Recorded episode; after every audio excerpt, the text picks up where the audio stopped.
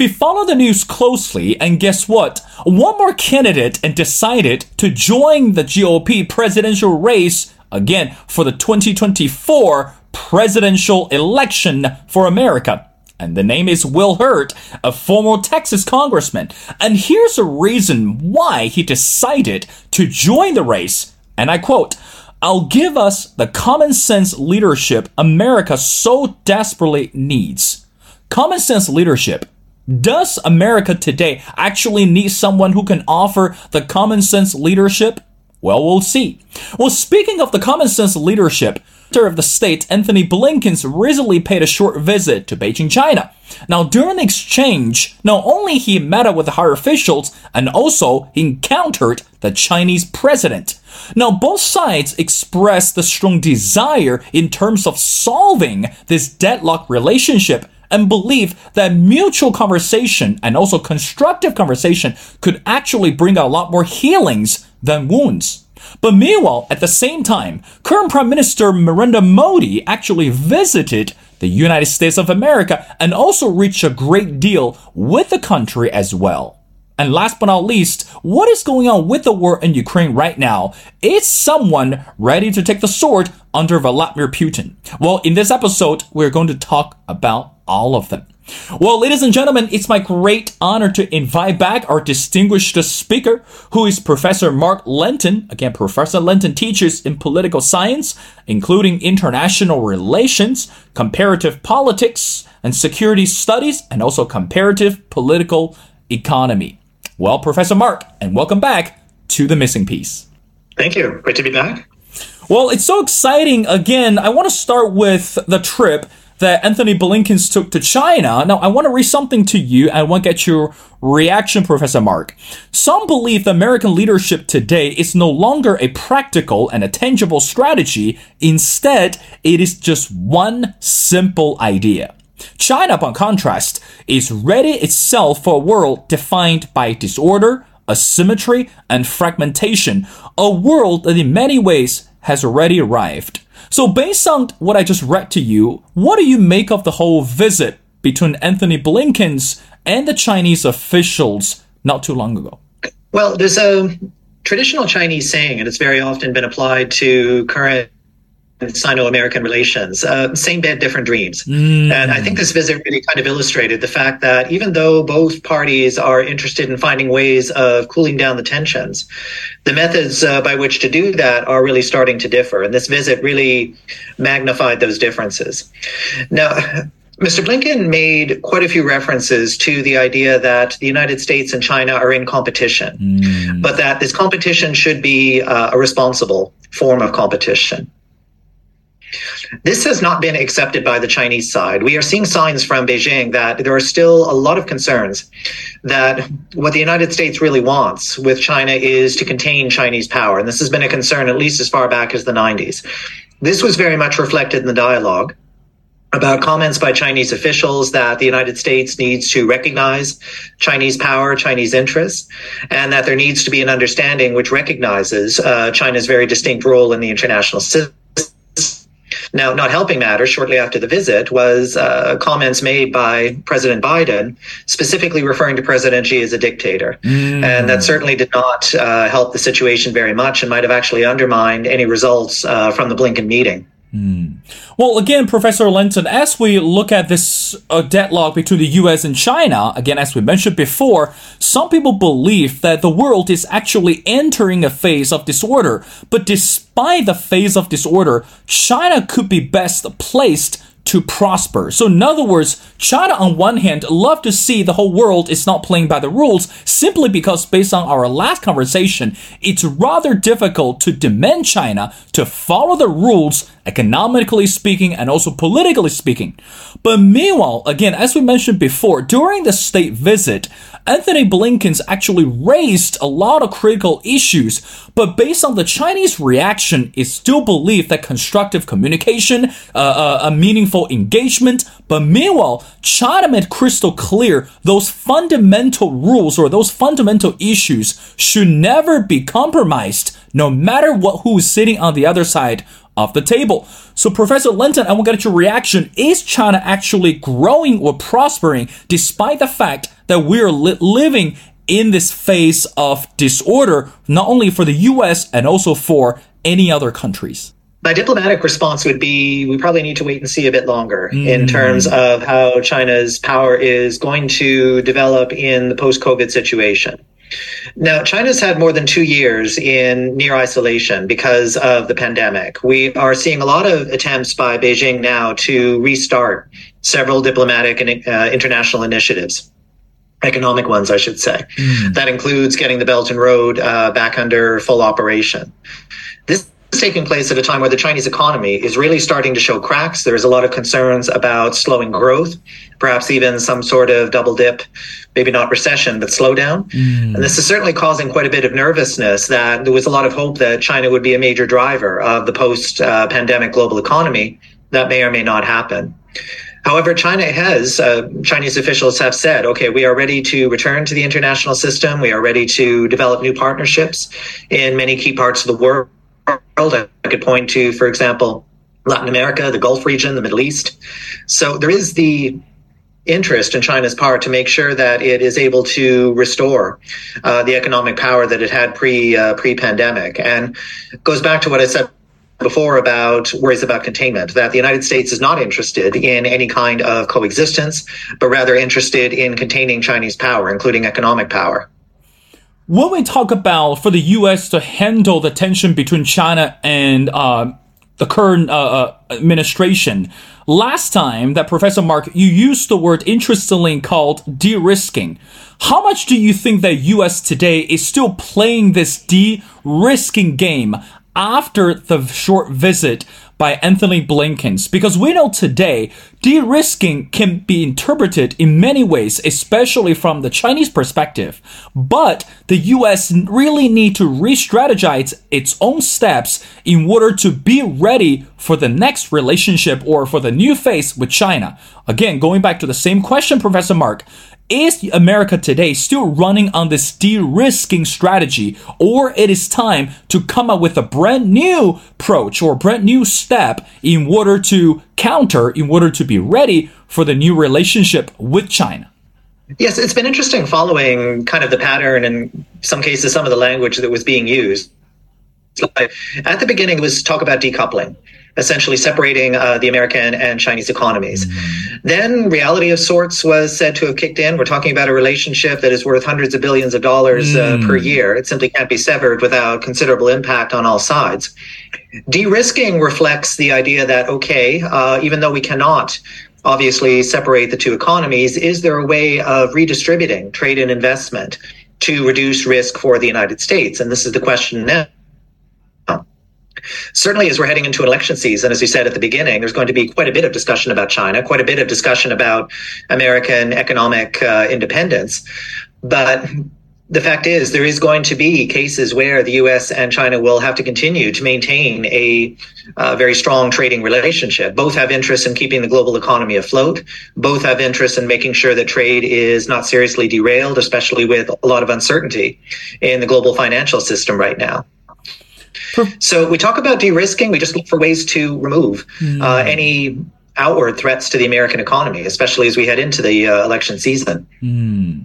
Speaking of election, now based on the research, only 15% of Americans think the current administration has been too strong in this China policy.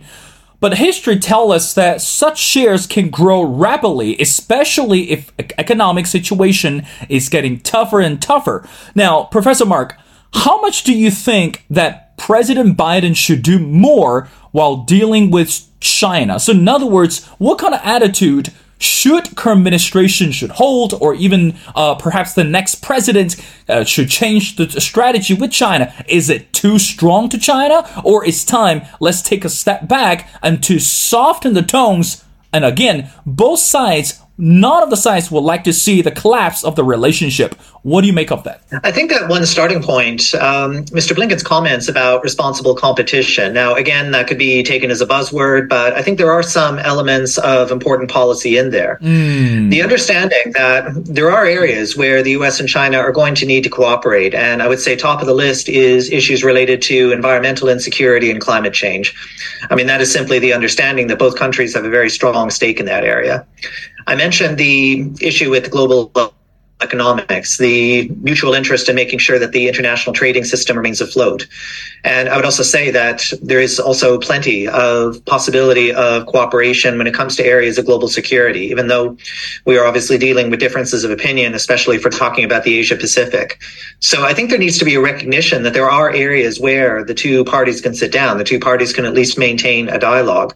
And I worry that with the upcoming election season, there is going to be a lot of pressure on some candidates it's to get tough with China, to stand up with China, and we won't see the kind of kind of nuanced discussion about okay how this uh, cooperation process should go forward. Mm.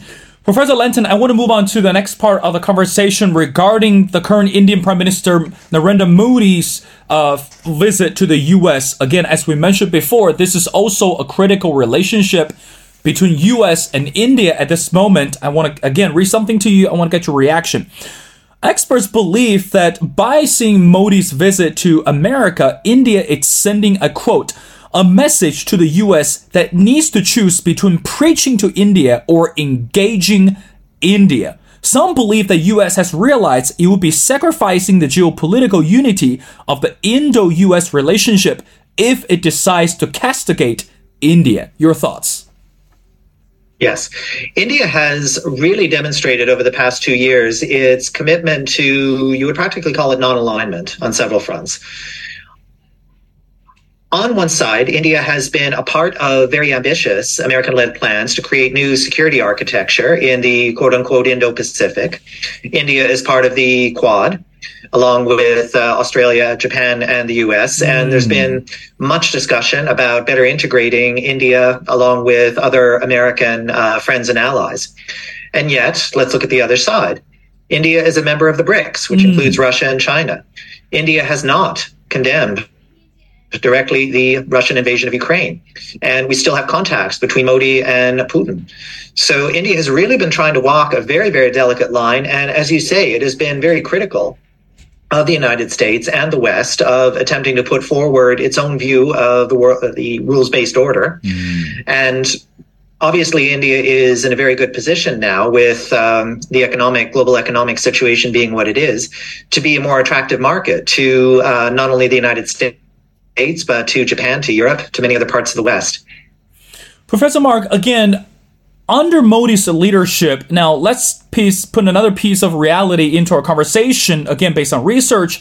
India has passed the discriminatory laws that alienate nearly 200 million Muslims. So, in other words, some people believe that by welcoming Modi into the White House, it actually says Biden administration does not care about human rights in India. If they did, there would be no absolutely ways they'll be hosting Narendra Modi right now. Again, we know that politicians can be controversial, especially in terms of policy, in terms of, again, all kinds of uh, obstacles. But again, articles came out article to criticize and believe me even some members did not actually attend when Modi addressed the Congress simply because that they believe he violated human rights towards certain religious groups or ethnicity uh, in the country. Now, Professor Marc, I want to get your take. How much does it matter actually at this moment when we look at this geopolitical change between US and India today? And should Biden actually condemn this human rights violation behavior under Modi today? Your thoughts? Yes, the, the Modi government has just justifiably been criticized on several fronts, not only for the laws that you describe, but also concerns about press press freedom, concerns about populism, and just concerns that the country is starting to shift much more towards some sort of authoritarianism. And this is obviously a mm. concern to many governments. And yet, the United States views India as a necessary counterweight to China, as an anchor to any sort of Asian security regime which the United States is attempting to put together. So it too is trying to walk a very delicate line, but it is a problem, especially because India has not severed ties with Russia. That India is going to be a part of what is looking to be a very interesting meeting of the BRICS group in the next few weeks, which will again include China, Russia, and many potential new members of this organization, which is a whole issue right there. So India has made it clear that no, we are not going to become a completely aligned to the West. No, we are not going to completely follow the US line when it comes to various areas of security. And it is going to pose a question for the American government, the current one and the next one, about okay, what is the line that we need to draw when dealing with India under Modi? I want to bring our conversation again, wrap up this session by asking you the last question. Currently, according to the number, nearly 5 million Indian Americans living in the US. Again, by looking at this 2024 presidential race, which again already started in many ways, we've seen a lot of candidates either they're criticizing China or they're again seeing China in different ways. Of course, that again having or uh, witnessing uh, the Modi's visit to the U.S. Now, Professor Marc, how much do you think? That actually by having Modi in the White House, uh, again, have dinner and also have this relationship solidified with Joe Biden, it could actually help the Democratic side when we talk about the presidential election. So, so in other words, do you think that those 5 million Indian Americans are actually going to become the voters for, or even the believers for the Democrats, but instead of going with the Republican? Yes, it is going to be very interesting to see how that kind of polling data works out. Now, it's it's been almost a truism in American politics that foreign policy rarely wins elections, and there's only been a few kind of exceptions to that rule. Mm. Nonetheless, there is going to be a lot of discussion about um, the United States' foreign policy direction, with the Asia Pacific being front and center, along with the uh, Ukraine question. So, I would say that how the Biden government and how uh, the Democrats are going to have to adjust to kind of the difficult uh, situation with India, the difficult situation with Indo Pacific security is going to be a key area, especially with that uh, particular section of the electorate. Well, again, uh, Professor Marc, I want to shift to the last part of the conversation. Again, just in case anyone forgets, hey, listen, the war in Ukraine still continues, and based on the latest updates, that the Wagner Group, and again, called for an armed rebellion overnight and warned in a video that he and his troops have taken control of the military headquarters in the key Russian city. Of course, this actually drew attention from the leader of Russia, which is Vladimir Putin, and to say that armed mutiny was a treason and a mortal blow to the Russia's troops. Professor Marc, what do you make of that? Because again, at this moment, everyone believes that Russia is doomed to fail, and of course, initially there shouldn't be a war between Russia and Ukraine.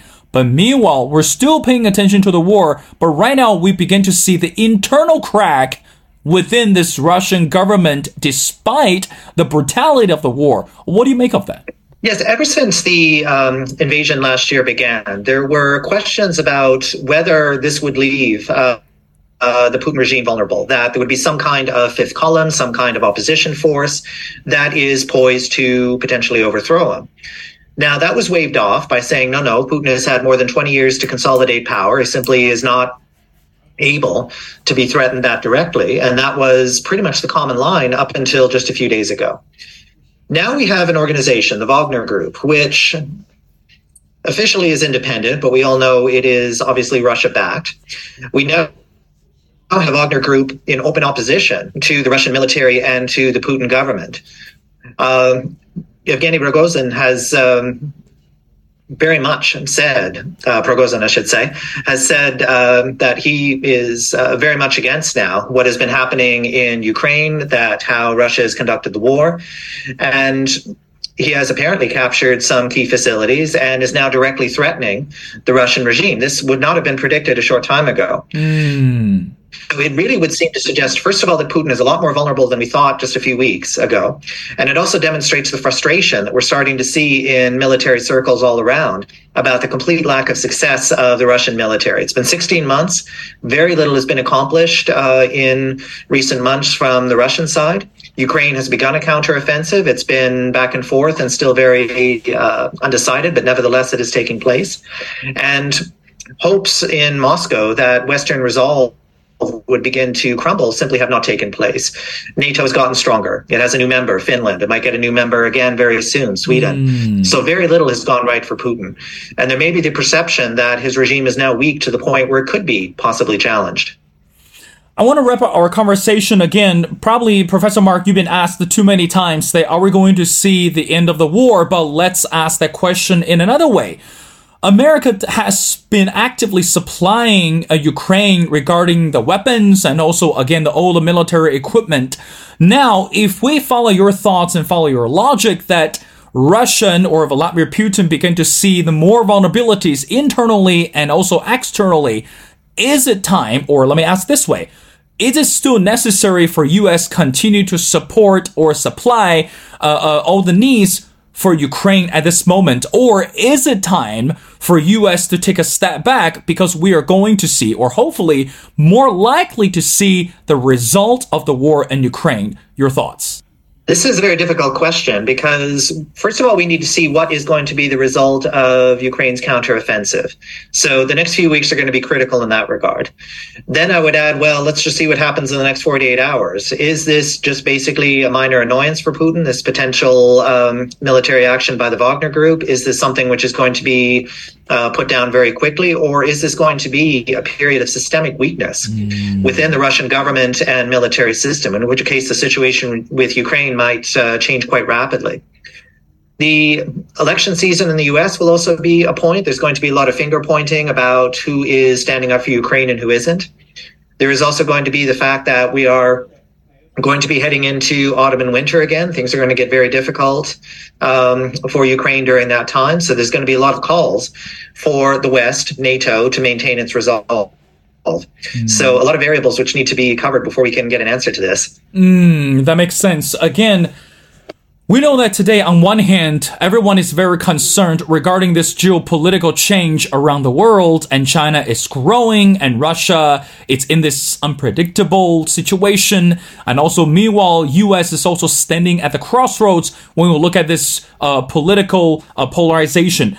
But meanwhile, we always believe that at the end of the day, number one, conflict should never be the answer to any problems or I say any war. And then the second is there's no way that we can uh, continue to see the innocent lives and suffer under such dictatorship and also under such brutal war. But last but not least, again, rumor on the street that US has already extended invitation to many officials in China, including the Chinese current president, and hopefully that this relationship is going to be resolved soon, or perhaps that at least is no longer in this deadlock uh, uh, transition. Well, ladies and gentlemen, it's my great honor to speak to Professor Marc Lanteigne. Again, Professor Lanteigne teaches in political science, including international relations, comparative politics, comparative political economy. Well, Professor Marc, thank you so much for taking your time to be on the show. Again, every time we speak to you, it's always helpful and also insightful regarding the international affairs. We'd love to have you back on the show as we continue to follow the progress for China and also the uh, uh, political change in the U.S. And most likely, we're going to see some results regarding the war in Ukraine very soon. So again, thank you so much for doing this.